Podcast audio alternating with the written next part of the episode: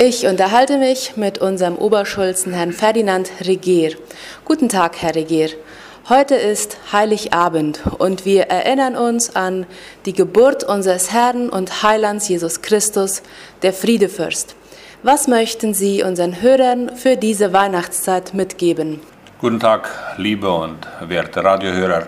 Zu deiner Frage würde ich in erster Stelle das Dankbarsein hervorheben.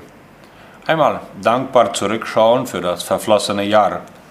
Wenn wir da im Einzelnen eingehen, würde die Zeit nicht reichen.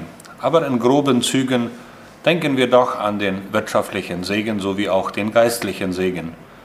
Wir durften arbeiten und produzieren. Denken wir an Gesundheit. Denken wir an Bewahrungen und Führungen, die wir erlebt haben.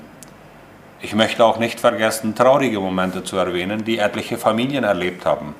Aber auch da durften wir erleben, dass Gott wunderbar geführt und getragen hat. Weihnachten ein Fest, wo Familien zusammenkommen, ein Fest des Friedens und der Freude. Und so soll es auch sein. Freude, indem wir wissen, dass Gott uns durch die Geburt seines Sohnes die Brücke zum Leben geschaffen hat.